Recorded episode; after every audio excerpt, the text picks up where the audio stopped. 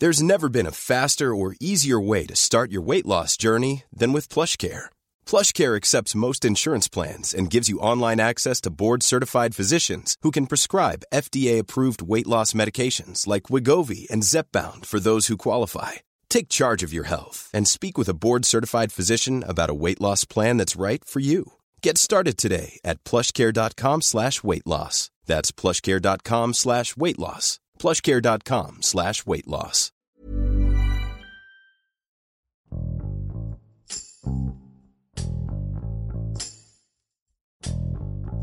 Son miembros del crimen organizado que se han mantenido lejos de los estereotipos perpetuados por la narcultura mexicana, marcada por la excentricidad y opulencia. A ellos se les nombra narcos invisibles.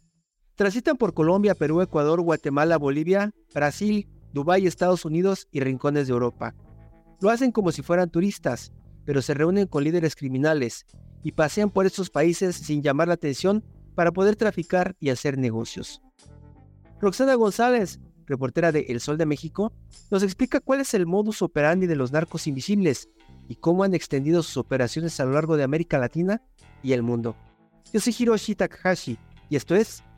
Profundo.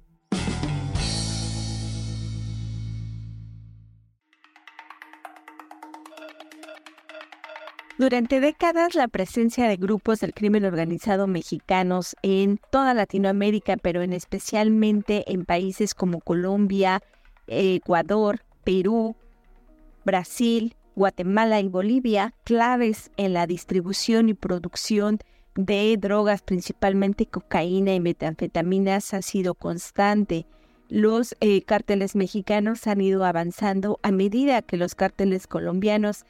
quienes durante eh, la década de los años 80 y 90 dominaron la producción y distribución de, estupefacientes principalmente hacia Estados Unidos, ha ido en declive. Eh, no obstante, estos grupos eh, colombianos, estos grupos de narcotraficantes, han hecho alianza con los grupos más importantes de México, principalmente el cártel Jalisco Nueva Generación y el cártel de Sinaloa, em, encargados ya de liderar eh, sobre todo la distribución, el tráfico de cocaína hacia Estados Unidos principalmente. Los grupos de em, narcotráfico mexicanos han llegado a eh, países tan lejanos como eh, Argentina, que es una de las rutas más directas para el trasiego de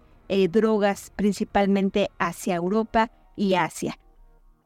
dentro de este liderazgo que los eh, cárteles mexicanos han logrado en América Latina, ha surgido una nueva generación de narcotraficantes mexicanos que sin necesidad de pelear el negocio actúan como operadores comerciales de los cárteles mexicanos en prácticamente toda Latinoamérica. Por su bajo perfil, alejado de la excentricidad que caracterizó a los capos de la droga en la década de los 80 y 90, eh, los llaman los invisibles, los invisibles porque viajan en em, transporte comercial, viajan como turistas, se comportan como turistas y hacen el negocio con un bajo perfil que les ha dado el eh, sobrenombre de invisibles. Eh, sin embargo, estos, estos mexicanos, esta nueva generación, esta manera de actuar nueva del narcotráfico, ya ha sido detectada en países claves en el consumo y tráfico de droga em, en Colombia, Perú, Ecuador, Guatemala, Bolivia y Brasil.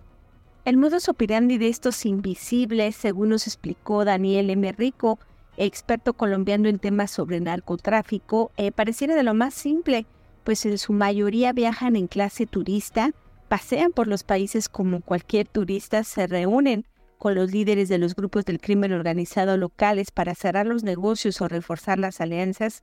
y vuelven a salir del país en vuelos comerciales como cualquier turista o empresario. Los encuentros incluso los llevan a cabo en lugares públicos como hoteles o restaurantes y utilizan varios pasaportes para no ser identificados. Son gente, eh, nos dice el experto, mucho más formada que la que fundó el negocio hace más de cinco décadas capaz de moverse con solvencia económica entre las clases altas y pasar por debajo del radar de las fuerzas antidroga mundiales con asombrosa habilidad. no visten con ropa de marca ni viajan en autos lujosos, ni siquiera se transportan en aviones privados. Estos eh, narcos mexicanos invisibles, como se les ha eh, llamado, em, no tienen que luchar por territorios porque ellos realmente no luchan por los laboratorios ni por las rutas del mercado que ya han sido trazadas por los eh, cabecillas o por otros enviados del narco mexicano, sino que cumplen el papel de supervisores. Es decir, ellos supervisan lo que se está comprando, la droga que se está comprando, cierran el trato y supervisan que los envíos lleguen directamente y lleguen bien a México, desde donde sale la droga hacia allá otras rutas eh, muy conocidas en todas partes del mundo. La proliferación de estos eh, narcotraficantes mexicanos, de estos invisibles en la región, eh, se ha aumentado, ha aumentado a medida de que los cárteles mexicanos le han arrebatado el control del mercado de la cocaína a los grupos colombianos. Según el informe 2023 de la Oficina de Naciones Unidas contra la Droga y el Delito sobre cocaína, Colombia sigue siendo el principal productor mundial de esa droga. Sin embargo, paradójicamente ya no son los colombianos quienes están detrás del cuantioso negocio, sino las mafias extranjeras, principalmente los cárteles mexicanos. Otro de los eh, motivos, otro de las razones de esta expansión, em, las propias autoridades eh, mexicanas y colombianas los atribuyen a em, la desmovilización de las Fuerzas Armadas Revolucionarias de Colombia, la guerrilla, la guerrilla más, más antigua que existía en Colombia y que en el año 2006 firmó un acuerdo eh, de paz con el gobierno. A raíz de ese gobierno y de la desmovilización de esta guerrilla, eh, ha habido un reforzamiento de la presencia de los grupos del crimen organizado mexicanos y por supuesto de estos, estos invisibles.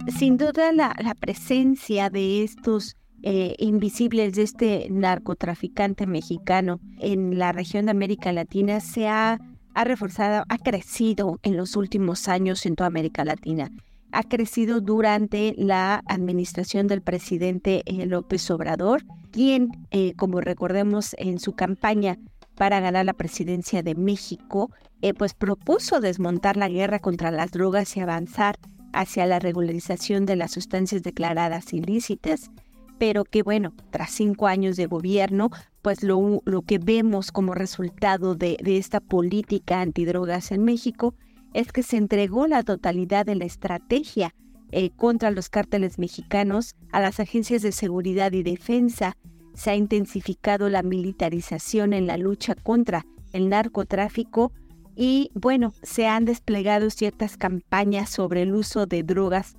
eh, las cuales a consideración de los expertos han estado pues plagadas de desinformación y estigma sobre las personas que las usan. Si bien México, eh, pues ya prácticamente todo el territorio ha aprobado el uso, el consumo eh, de la marihuana para usos recreativos, pues realmente la política antidrogas sigue igual militarizada y bueno, México ha tenido eh, algunos aciertos bajo la presión de Estados Unidos eh, de capturar, como sabemos, algunas de las cabecillas más importantes del narcotráfico en México, como lo es eh, Joaquín El Chapo Guzmán, que además fue extraditado a Estados Unidos, donde cumple una sentencia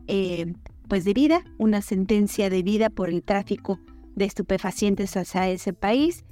pero eh, que en México realmente no ha dado el resultado que se esperaba, ya que a pesar de que este líder famoso de, la droga está en Estados Unidos, pues eh, el cártel, el cártel de Sinaloa sigue siendo uno de los más importantes y de los más poderosos en México. La detención también de su hijo, Ovidio Guzmán, que no ha podido ser extraditado a Estados Unidos y sigue detenido en, el altiplano, en una de las eh, cárceles más, más resguardadas de México, eh, pues ahí sigue mientras el cártel eh, de Sinaloa sigue avanzando y sigue este, como uno de los líderes en nuestro país. Algunos países de la región, como Bolivia, por ejemplo, ha sido progresista en lo que se refiere a la, a la producción de hoja de coca, pero su aproximación frente al uso de drogas es, sigue siendo de mano dura. Eh, Perú, por ejemplo, otra de las naciones en las que el último año han crecido de manera importante los cultivos de hoja de coca, eh, pues se encuentra, eh, se encuentra todavía en una crisis política interna, este, el que pues les permite un ambiente nada, nada bueno para hablar de estos temas y generar consensos regionales. Otras naciones, por ejemplo, como Uruguay, que ha sido pionero mundial en la regulación del cannabis, tiene ahora un gobierno desinteresado en esta agenda, ¿no? Entonces, em, pues cada país ha intentado, ha intentado seguir las políticas internas de combate al, tráfico y la producción de, de estupefacientes, pero en realidad pues toda la región ha seguido la receta, impulsado en mucho por Estados Unidos, de enfrentar a los cárteles, a los cárteles, de enfrentar a los principales grupos em, del crimen organizado con la fuerza. La primera cumbre de países de América Latina y del Caribe sobre drogas que eh, precisamente encabezarán los presidentes López Obrador y Gustavo Petro, em, pues será enfocada ahora, la tratarán de enfocar ahora a la prevención en el consumo y a la legalización de algunas, de algunas drogas como la marihuana. El presidente López Obrador señaló en, hace julio pasado durante una de sus conferencias eh, mañaneras que eh, su visita, su visita se centrará precisamente en atender el asunto del narcotráfico en la región y que sería enfocado principalmente al área de prevención. La presencia de los narcos mexicanos en América Latina pues es bien, bien conocida, ¿no? Sin embargo, em, los datos, los datos de capturas, los datos en relación a, los, a las relaciones que tienen los cárteles de México con otras, eh, otros grupos en otros países, es, es lo más complicado, ¿no? Eh, dado que, bueno, las, eh, cada país maneja su, sus cifras, cada país maneja eh, sus estadísticas y bueno, conjuntarlas, compararlas a las, a las eh, cifras que tiene el gobierno de México, eso es lo más complicado. La presencia del cártel mexicano, de cárteles mexicanos en la región y la expansión del narcotráfico sin duda es, es un asunto que no se detendrá, ni para el cual existe una receta secreta, menos aún eh, disminuirá en la región en los próximos eh, años. Por el contrario, es un negocio tan rico que ha proliferado que sin duda seguirá siendo uno de los temas centrales a discusión en las próximas décadas, calcularía yo. El que haya una nueva visión, el que eh, los países puedan llegar a acuerdos bilaterales o regionales eh, para la prevención es, es solo uno de los tantos pasos que a consideración de los expertos deberían de darse. Se tendrá que eh, seguir reforzando la cooperación entre los países en el tema eh, del financiamiento de estos grupos, es decir, que se tendrían que combatir las finanzas directamente, se les tendría que golpear a las finanzas de, de estos grupos y por supuesto,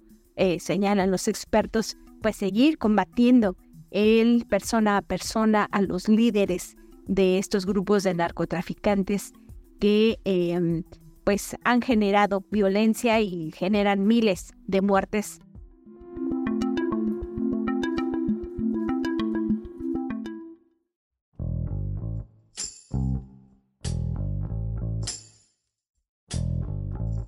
Escuchamos a Roxana González desde la Ciudad de México quien nos explica cómo se ha dado la captura de estos operadores de cárteles mexicanos en el extranjero, ya que las cifras de detenciones del 2022 duplicaron a las registradas en 2021, de acuerdo con datos de la Secretaría de Relaciones Exteriores. Este seguramente será uno de los temas que el presidente de México, Andrés Manuel López Obrador, abordará en su visita a Colombia y junto al presidente colombiano Gustavo Petro, hay que recordar, pretende enfocar sus estrategias hacia la prevención del consumo y la regulación. Sin embargo, en los últimos años se ha mostrado que estos métodos no han dado resultados en el combate al narco, el cual cada vez adquiere más dominio en la región.